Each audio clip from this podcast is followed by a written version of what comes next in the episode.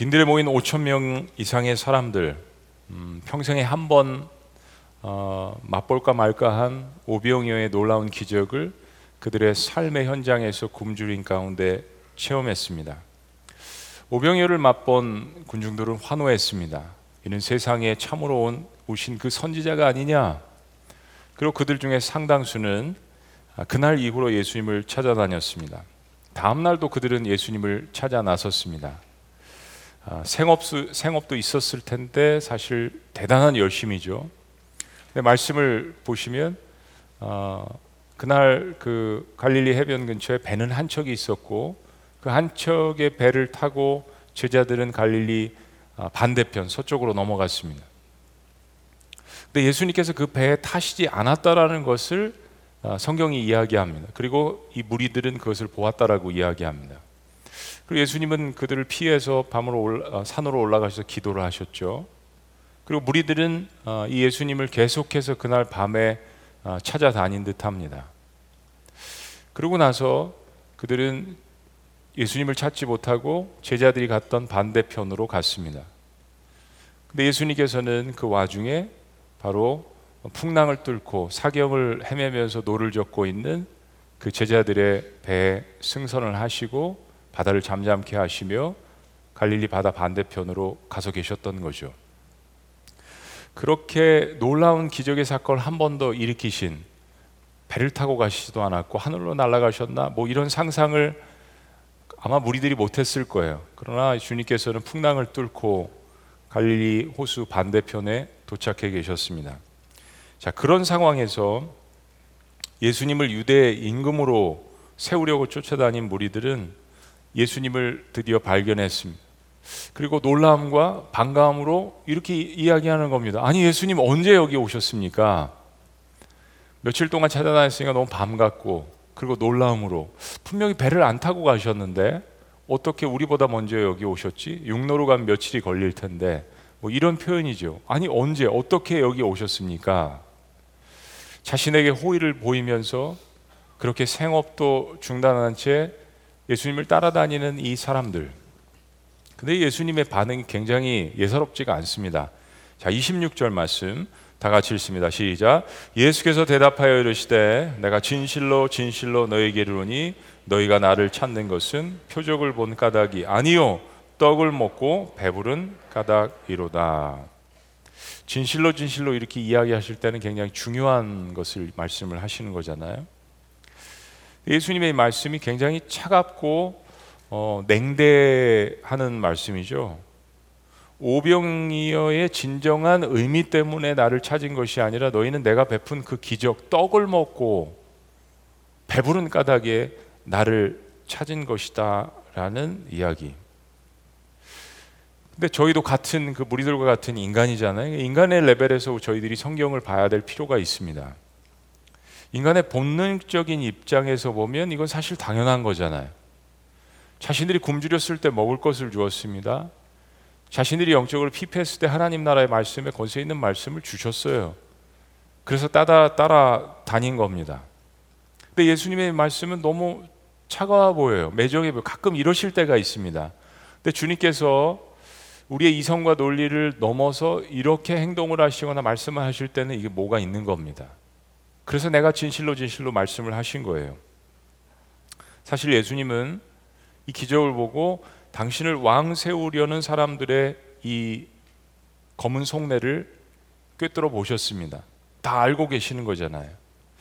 그리고 오병이어로 촉발된 이 떡 논쟁. 요한복음 6장은 그냥 떡 논쟁입니다.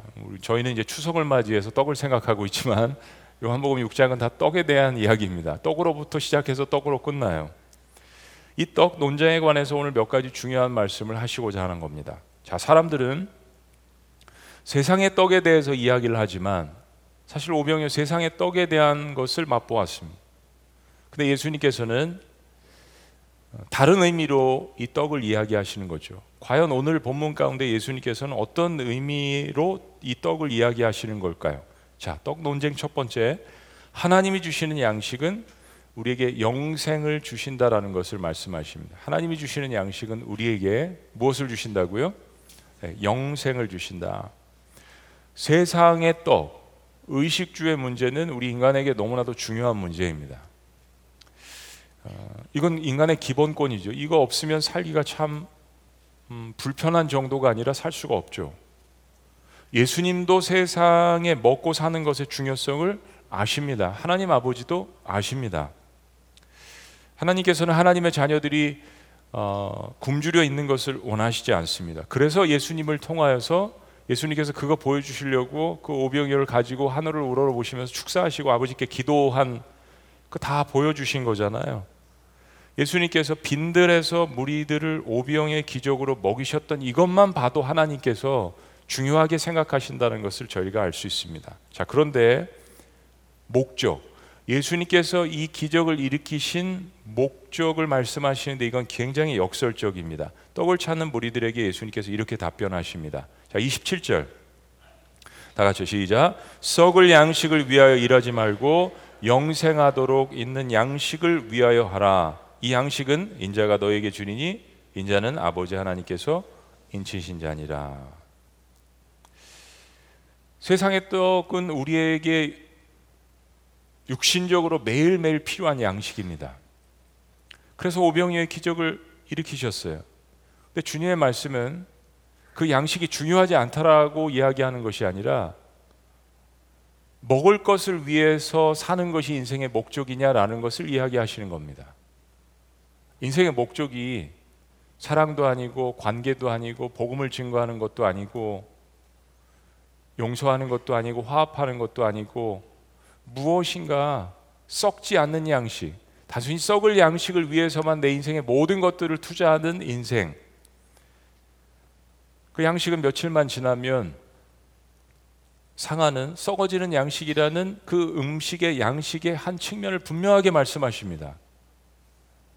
때문에 육신을 위한 양식이 필요한 것처럼 영원한 생명을 위한 양식이 우리의 삶 가운데 우선순위로서 중요하다라는 것을 말씀하세요. 자, 그러니까 군중들이 질문합니다.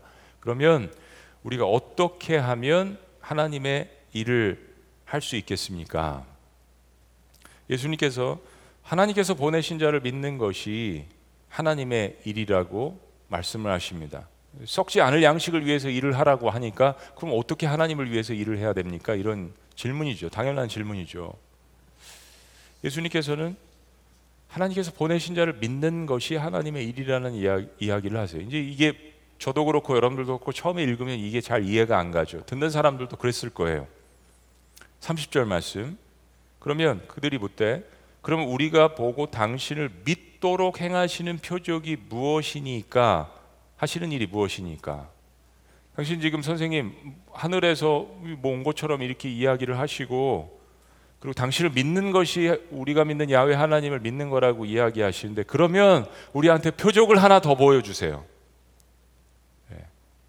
네. 오병이어 같은 표적을 하나 더 보여주시면 우리가 믿겠습니다. 자, 아까는 인간의 입장에서 예수님께서 이 사람들을 냉대하신 것을 보면 참 우리도 마음이 그런데 지금은 같은 인간의 입장에서 이 사람들이 이렇게 요구하는 것을 보면 어때요? 우리 입장에서 봐도 굉장히 무례합니다. 왜냐하면 바로 어제 빈들에서 떡 다섯 개 물고기 두 마리를 가지고 엄청난 무리를 먹이시는 것, 자신들을 먹이시는 것, 자신의 가족들을 먹이시는 것, 그 장면을 목격한 것이 아니라 그들도 그것을 먹었던 사람들입니다. 그래서 지금 예수님 따라다니는 거잖아요. 그것 때문에 예수님을 따라와 놓고는 이제 와서 우리가 당신을 믿을 수 있도록 한 번 더 기적을 베풀라고 이야기합니다. 이게 문제죠. 사랑하는 여러분, 예수님을 따라다니면서 예수님을 사랑하는 것과 아직 완전하진 않고 자라나가는 사랑이고 알아가는 단계 있지만 사랑하는 목적의 관계성과 예수님을 이용하려고 하는 마음은 다른 것입니다. 이게 하나님과 인간 사이의 문제뿐만이 아니라 사람들과의 문제에서도 문제죠. 관계에서도 다 알죠. 조금만 시간이 지나면 이 사람이 나를 이용하려고 하는지 아니면 사랑하려고 하는지 오병의 엄청난 기적을 바로 하루 전에 맛본 사람들이 예수님을 왕 삼으려고 따라다녔지만 그것 역시 자신들의 유익을 위해서 이용하려고 했던 거잖아요. 그들은 예수님을 신뢰하지는 않았습니다. 우리가 당신을 믿을 수 있도록 또 다른 기적을 보여달라고 합니다. 무리들은 계속해서 요구할 거예요. 그러면서 무리들은 자신들의 조상들은 모세가 내려준 하늘에서 내려오는 만나를 먹어, 먹고 살았다라고 성경 구절을 감히 말씀이신 예수님 앞에 인용을 합니다. 모세가 일으킨 것에 준하는 하늘에서 내려오는 그 만나 그 놀라운 기적을 그런 것에 준하는 기적을 우리한테도 한번 보여달라고 이야기하는 겁니다. 기적의 예시까지 들어가면서 참으로 염치가 없죠. 자, 그때 예수님께서 또 다른 기적을 가져오시는 대신에 이런 말씀을 하십니다. 32절. 예수께서 이르시되 또 진실로 진실로 이야기하셔. 내가 진실로 진실로 너에게 이르노니 모세가 너희에게 하늘로부터 떡을 준 것이 아니라 내 아버지께서 너희에게 하늘로부터 참 떡을 주신 것이 아니냐. 어, 군중들이 성경 말씀을 잘못 인용한 것을 예수님께서 고쳐 주십니다. 그 만나는 모세가 아니라 모세를 통해서 모세는 중보자잖아요. 하나님과 백성 사이의 중보자로서 기도한 것뿐이에요. 근데 하나님께서 그 만나를 내려 주신 것이지 언제 모세가 그 만나를 내려 주었느냐? 그러면서 본질적인 답변을 다시 한번 하십니다. 자, 33절 다 같이 시작. 하나님의 떡은 하늘에서 내려 세상에 생명을 주시는 것이라. 우리들은 만나 자체에만 관심이 있습니다. 성경을 봐도 내 입맛에 맞는 것만, 내가 생각하는 것만. 아, 만나 성경에 나오죠. 이것이 무엇이냐? 하늘에서 이스라엘 백성들 광야에서 굶주릴 때 하나님께서 내려주신 만나 알고 있습니다. 성경을 알고 있어요. 그래서 성경을 인용합니다. 사탄도 광야에서 예수님을 시험할 때 성경을 인용하려고 듭니다. 근데 중요한 건 만나 자체에만 관심이 있습니다. 빈들에서 먹는 떡 자체에만 관심이 있습니다. 당연히 하나님도 세상의 떡에 관심이 있으십니다. 세상에 떡에 관심이 있으신 이유, 그게 우리 육신에 어, 매일 먹어야 될 양식인 걸 아시기 때문에 만나도 제공하시고 오병의 기적도 제공하시는 거잖아요. 만나도 오병이어도 하나님께서 주신 능력의 기적이라는 사실을 잊고 살 때 나는 계속 만나와 오병이어에만 초점을 맞추고 살아가는 것입니다. 그런데 그렇게 육신을 채우는 양식을 공급해 주시는 하나님께서 만약에 영원한 삶을 살 수 있는 생명의 떡을 주신다면 어떻게 반응할까요? 빈들에서 굶주린 배를 붙들고 육신의 떡, 만나를 찾지만 영원히 굶주리지 않는 생명의 떡이 있다는 사실을 안다면 그 복된 소식을 듣는 사람들의 반응은 어떨까요? 예수님은 하나님 아버지가 주시는 양식은 우리에게 그런 영원한 생명의 양식을 주신다라는 것을 지금 말씀해 주시는 것입니다. 자, 그러자 군중들이 급 돌변합니다. 34절 말씀. 자, 이게 우리의 모습이에요. 다 시작. 그들이 이르되 주여 이 떡을 항상 우리에게 주소서. 어, 어디서 많이 보는 대화 패턴 같지 않으세요? 바로 요한복음 4장에 사마리아 수가성 여인과 대화했던 그 패턴입니다. 물리학이 계속하다가 그런 생수가 있다고 그러니까 그런 생수 있으면 나에게 주세요. 자, 아직도 군중들은 뭐예요? 이 떡을 주소서. 떡에만 관심이 있습니다. 또 떡이에요. 그래도 그런 생수 있으면 그런 떡이 있으면 영원한 생명을 주는 그런 거 있으면 한번 먹으면 매일 배고프지 않는 내 인생의 어떤 방향과 목적 그걸 해결할 수 있는 게 있으면 나한테 주세요. 이것도 인간의 본능이죠. 근데 또 그거에만 관심이 있습니다. 그것도 못 믿었는지 항상 달라고 이야기합니다. 끊어질까봐. 자, 예수님을 따르는 진짜 이유를 모르는 군중들에게 예수님께서 두 번째로 뭐라고 답변을 하셨을까요? 두 번째는 내가 바로 생명의 떡이다라고 말씀하십니다. 예수 그리스도가 바로 생명의 떡이다. 35절 말씀. 다 같이 시작. 예수께서 이르시되 나는 생명의 떡이니 내게 오는 자는 결코 줄이지 아니할 터이요 나를 믿는 자는 영원히 목마르지 아니하리라. 드디어 예수님께서 선포하십니다. I am 에고 에임이 내가 무엇 무엇이다라는 것에 I am 일곱 가지 나는 무엇 무엇이다의 첫 번째가 등장을 합니다. 여러분 우리가 하나님이라는 존재, 예수님이라는 존재를 이해하기가 때로 어려울 때가 있습니다. 근데 그럼에도 불구하고 예를 들면 요한일서 말씀 하나님은 무엇 무엇이다. 하나님은 사랑이시다. 이런 구절처럼 아들 예수님께서 나는 무엇 무엇이다. 그 첫 번째가 바로 I'm the bread of life. 나는 생명의 떡이다. 라는 이 말씀을 던져 주십니다.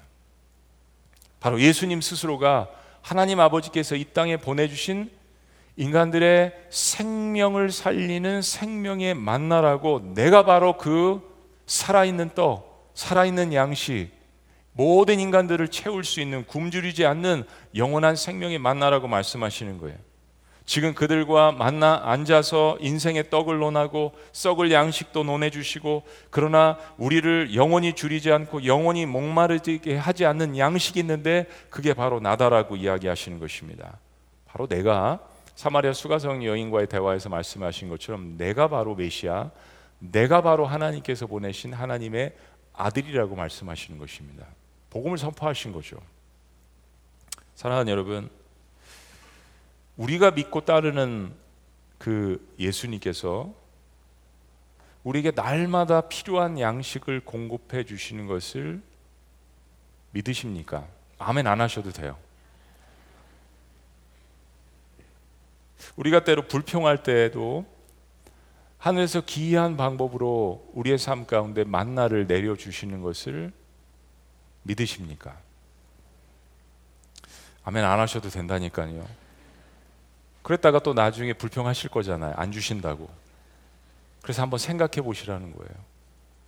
엘리야의 시대에 3년 6개월 동안 가뭄이 들었습니다.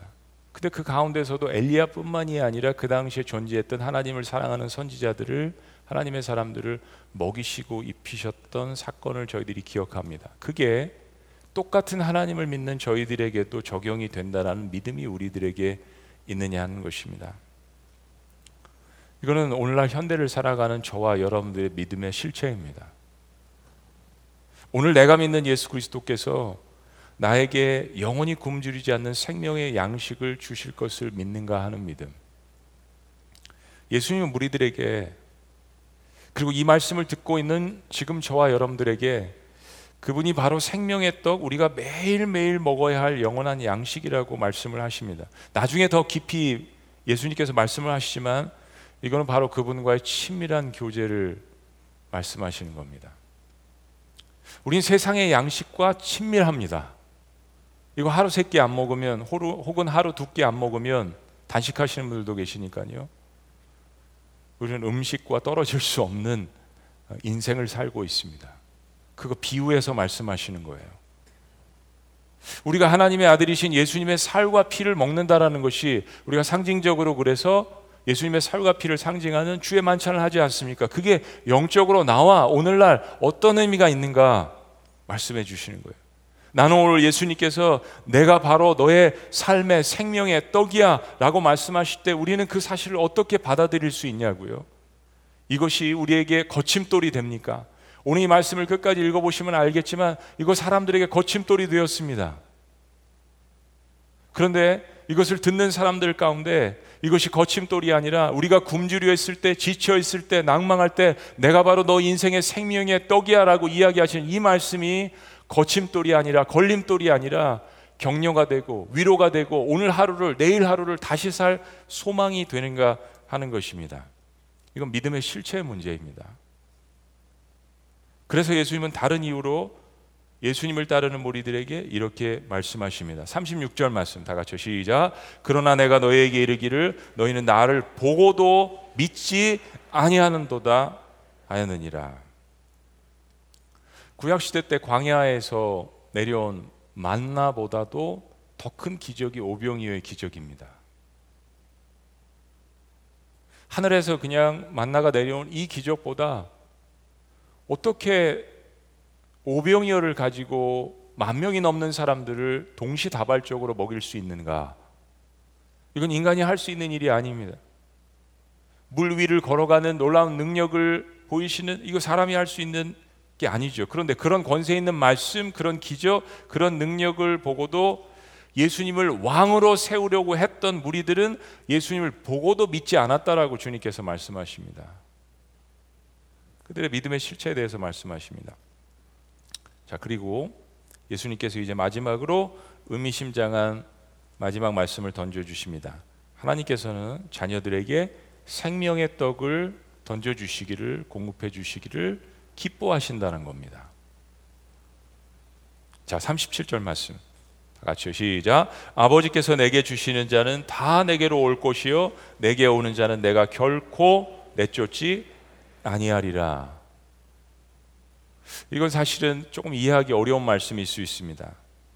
아버지께서 내게 주시는 자는 다 내게로 올 것이요. 성경에는 어, 예정론과 비슷한 단어들이 있습니다. 내가 너희를 창세 전에 선택했다. 에베소서 말씀도 그렇고요. 골로새 말씀도 그렇고요. 이걸 우리는 영어로 predestination, 우리의 운명을 pre 정하셨다라는 것입니다. 예정론을 이야기하는 거지만 자, 동시에 뒤에 나오는 구절. 내게 오는 자는 내게 오는 자는 내가 결코 내쫓지 아니하리라라는 이 말씀은 때로 예정론 때문에 힘들어하고 예정론을 이해할 수 없는 사람들에게 그 균형에 대해서 건강하게 우리 인간의 반응의 중요성에 대해서 이야기하십니다. 자, 사랑하는 여러분, 구약 시대나 예수님 시대나 신약 시대도 아무리 기적과 표적과 놀라운 능력을 많이 보여주어도 믿지 않고 불순종하는 사람들이 있었습니까? 없었습니까? 있죠. 오늘 말씀도 그렇습니다. 예수님은 그 모양 그대로 그 땅에 내려오셔서 걸어다니시는 하나님 나라의 그 능력을 보여주셨습니다. 그런데도 불구하고 수많은 사람들은 믿고 따르지 않고 계속해서 또 다른 기적을 보여달라고 이야기했습니다. 죽은 자를 살리시는 기적을 보았음에도 불구하고 그분이 십자가에 매달리셨을 때 너도 그 십자가에서 내려와 봐라라고 조롱을 했습니다. 그게 세상의 모습이죠. 그러나 특별한 기적을 체험하지 않았는데도 생명의 떡이신 예수님을 알아보고 사랑하는 사람들이 있습니다. 하나님께서 구원받을 사람들을 택하신다는 성경의 말씀은 신비요 비밀입니다. 우리 인간의 이성으로 다 이해할 수 있는 영역이 아니라는 것입니다. 우리는 하나님이 하나님은 사랑이십니다라는 이 단어조차도 우리는 다 이해할 수 없습니다. 그래서 우리가 고백하는 거잖아요. 하나님 어떻게 나 같은 죄인을 하나님의 사랑으로 구원하시려고 하십니까? 그거 자체가 신비고 비밀 아니겠습니까? 그러나 그러한 신비의 영역을 이성으로 이해하려고 달려드는 것보다 한 가지 분명한 것은 그 뒤에 말씀하신 이거예요. 내게 오는 자는 나에게 오는 자는 그가 누구든지 그 말씀이죠. 요한복음 3장 16절에 니고데모에게 대화한 것처럼 내게 오는 자는 그가 누구든지 결코 내어 쫓지 않으시겠다라는 예수님의 선언 이게 중요하다라는 것입니다. 하나님께서 모든 것을 다 기계적으로 정해 놓으셨다면 그게 여러분이 생각하시는 예정론이라면 응당히 인간에게 책임을 묻지 않으셔야 합니다. 그러나 예정론은 그런 것이 아닙니다. 하나님은 우리 인생의 마지막에 우리의 삶에 대한 책임, 믿음에 대한 책임을 물으실 것입니다. 그러나 신앙의 요소에 있어서 나의 결단과 반응 이것이 중요하다라는 것을 증명하는 대목입니다. 예수님께서 내가 생명의 떡이다라고 말씀하시고 우리에게 자신을 주신다라고 하신 것은 친밀한 관계, 사랑의 관계를 이야기하시는 것이에요. 사랑은 혼자 시작할 수 있습니다. 짝사랑하시는 분들도 있잖아요. 예수님도 짝사랑하셨습니다. 하나님도 짝사랑 여전히 하시죠. 사랑은 혼자 시작할 수 있지만 서로가 서로에게 친밀하게 반응할 때 바로 치료가 일어나고 회복이 일어나고 기적이 일어나는 것입니다. 내가 바로 생명의 떡이다. 내게 오는 자는 그가 누구든지 결단코 내가 포기하지 않으리라. 라는 이 선언에 내가 어떻게 반응하느냐. 그것이 믿음의 실체입니다. 주님은 그것을 선포하시고 그 반응을 통하여서 자녀들을 찾아가시는 것입니다. 무리를 걸으셨던 오병의 기적을 일으키셨던 죽어갔던 나사로를 살리셨던 그 기적을 통하여서 표적을 말씀하시는 것이에요. 오병의 기적이 만나의 기적이 어디를 가리키고 있는지 그것을 나의 삶 가운데 주신 분이 누구신지를 말씀하시는 것입니다. 그리고 이야기하시는 거예요. 내가 바로 그 생명의 떡이다. 그리고 이것을 보고 이 표적을 보고 나를 따르는 자는 내가 결단코 잃어버리지 아니하리라라고 말씀하시는 것입니다. 그게 바로 예수 그리스도를 저와 여러분들에게 보내신 하나님의 뜻이라고 말씀하십니다. 38절. 내가 하늘에서 내려온 것은 내 뜻을 행하려 함이 아니요 나를 보내신 이 아버지의 뜻을 행하려 함이니라.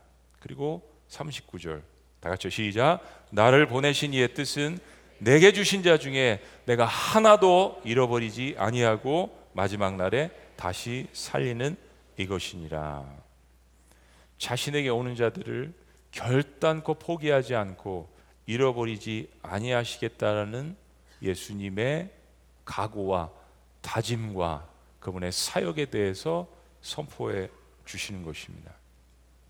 사람들은 계속 썩을 양식을 이야기합니다. 영생하도록 사는 생명의 떡을 말씀하시니까 또 그거 달라고 합니다. 그런데 그걸 주시는 분이 누구신지 그리고 그분에 대한 사랑을 이야기하시는데 거기에 대한 우리의 반응은 어때야겠습니까?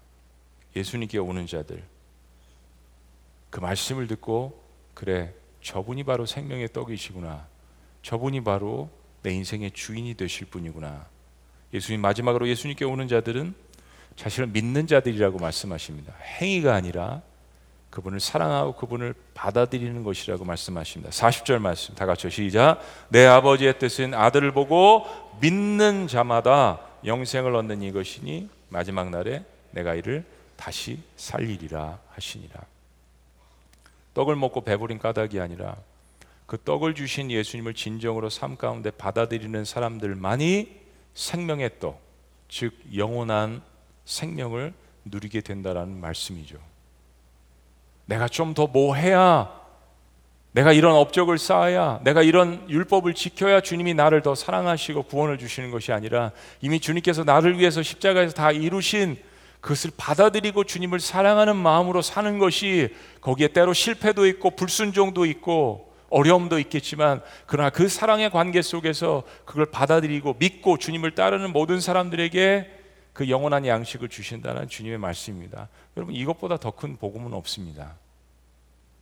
세상은 계속 썩을 양식을 이야기하고 썩을 양식을 얻지 못한 사람들은 실패자라고 이야기합니다.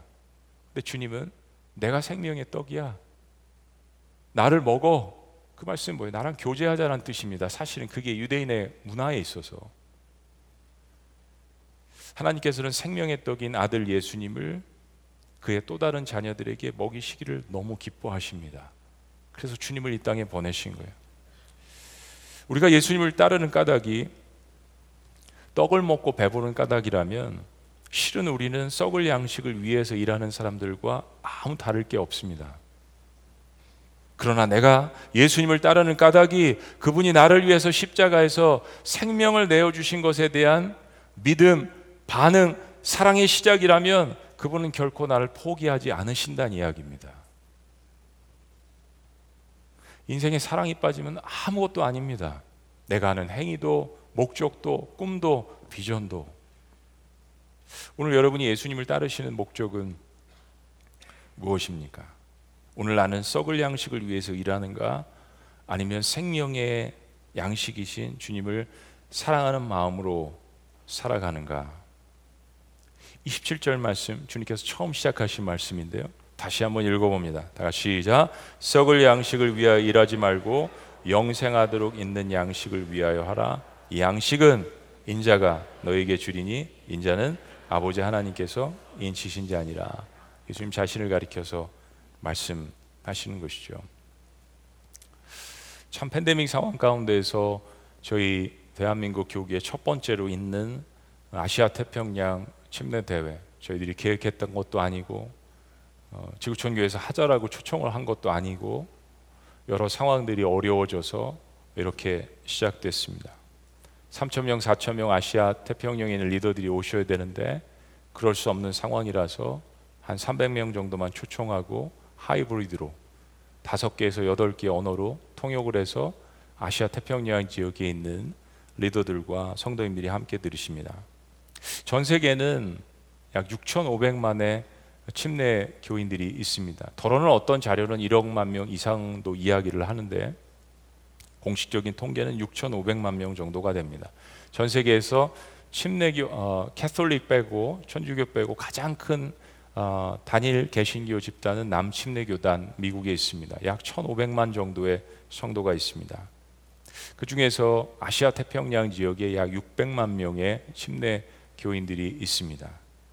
참 놀라운 것은 미국에 있는 침례 교도들 빼고요. 지난 10년간 아프리카에서 침례 교인의 수가 무려 140%가 증가했다고 합니다. 아프리카 대륙에만 2천만 명이 넘는 침례교 기독교인들의 놀라운 역사가 있습니다. 하나님께서 참 놀라운 일들을 행하시는 것이죠. 그리고 전 세계 침례교인들 가운데서 가장 역동적으로 사역하는 지역 가운데 하나인 아시아 태평양 침례교회 연맹은 22개국의 65개 침례교단의 약 4만여 교회가 소속이 되어 있는 것입니다. 저희 교회 역시 그렇습니다.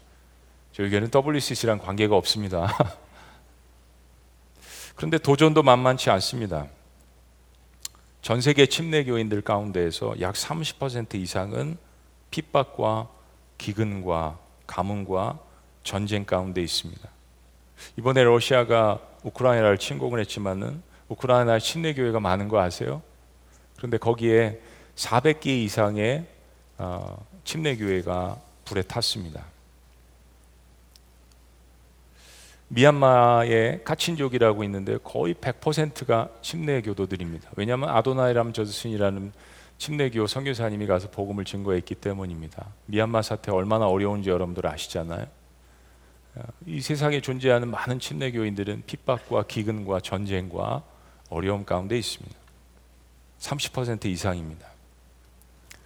세상에는 오병의 기적이 필요합니다. 먹을 양식이 필요합니다. 떡이 필요하다라고 외칩니다. 그런데 하나님께서는 충분히 지구상에 살아가고 있는 80억의 인구가 먹고도 남을 만한 두 배의 식량을 공급해 주심에도 불구하고 인간의 이기심과 탐욕으로 그리고 기근과 가뭄과 전쟁으로 곳곳에 일용할 양식이 필요하다라고 외치는 것입니다. 우리 기독교인들은 그 일에 최선을 다해야 합니다. 우리는 육신의 양식도 공급해야 합니다. 그러나 동시에 빈들에서 기적을 통해서 그 양식을 공급받았던 사람들은 예수 그리스도께서 진정한 영생을 주시는 생명의 떡인 것을 깨닫지 못했잖아요.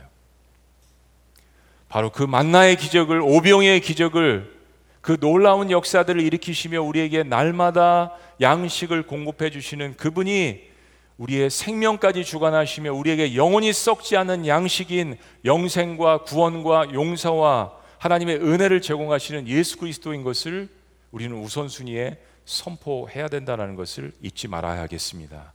그것이 아시아 태평양 지역에서 모였던 모든 지도자들이 다시 한번 마음 가운데 각인하고 한 손에는 성경을 들고 한 손에는 빵을 들고 이 모든 것들을 공급하신 분이 나는 생명의 떡이다라고 외치신 예수 그리스도이심을 다시 한번 선포하는 그리할 때 하나님께서 이 땅에 놀라운 역사들을 특별히 굶주림과 어려움과 전쟁 가운데 있는 아시아 지역에 있는 교회들을 다시 한번 일으키시는 그런 놀라운 역사가 있기를 특별히 지구촌 교회에 속하신 성도님들께서 중보 기도해 주시기를 그리고 그 축복이 중보 기도에 대한 기쁨이 복음에 놀라운 역사가 진보되는 것을 여러분들이 누리시기를 주의 이름으로 축원합니다. 기도하시겠습니다.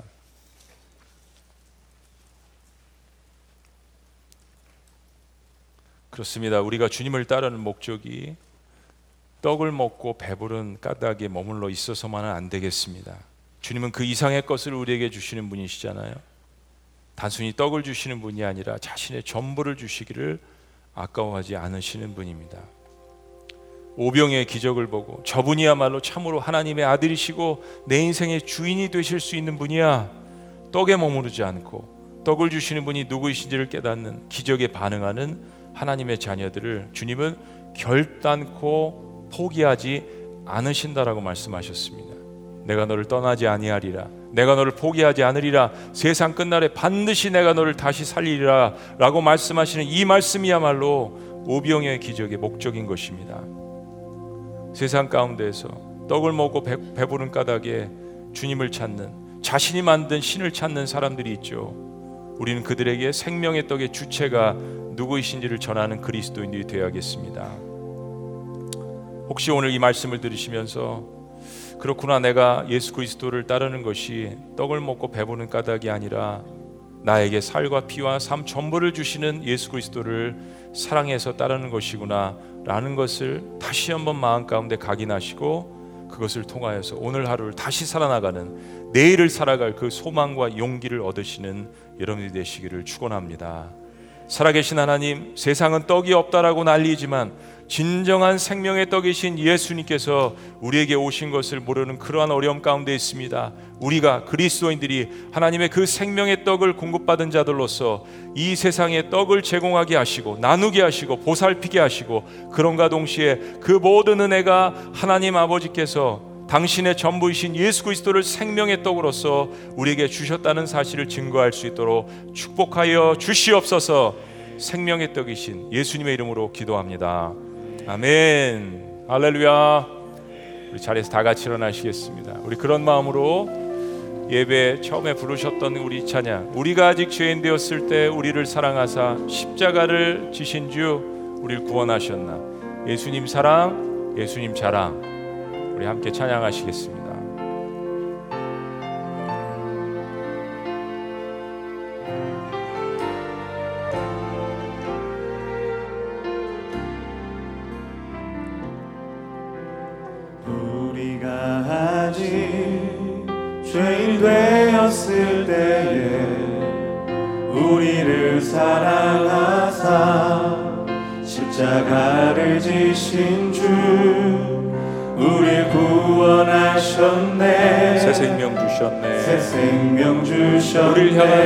아버지 사랑. 우리를 향한 아버지 사랑. 확증하셨네 확증하셨네. 끊을 수 없는. 끊을 수 없는 십자가 사랑. 십자가 사랑으로. 지금도 사랑하사. 지금도 사랑하사. 내 이름 부르시네. 내 이름 부르시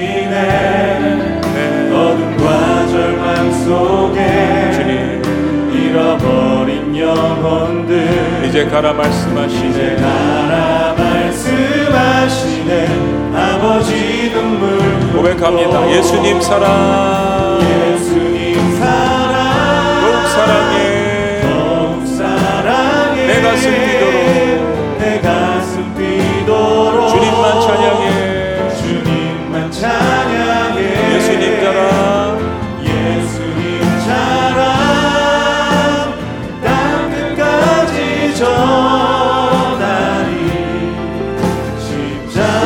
오른손 들고 고백할까요? 예수님 사랑 더욱 사랑해 고백합니다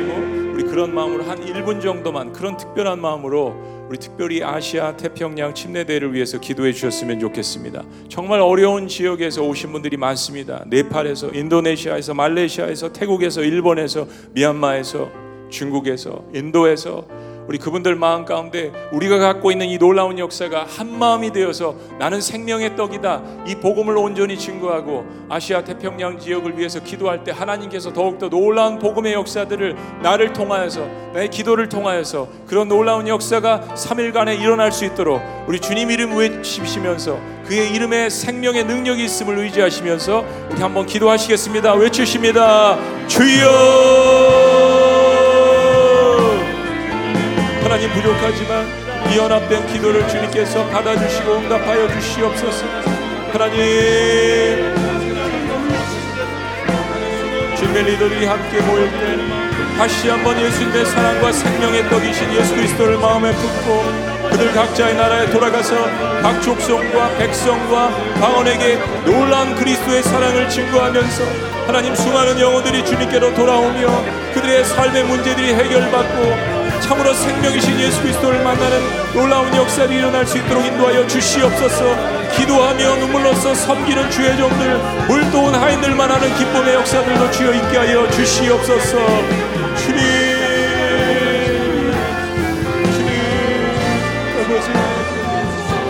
부족하지만 하나님 사용하여 주시고 우리와 함께 하여 주시옵소서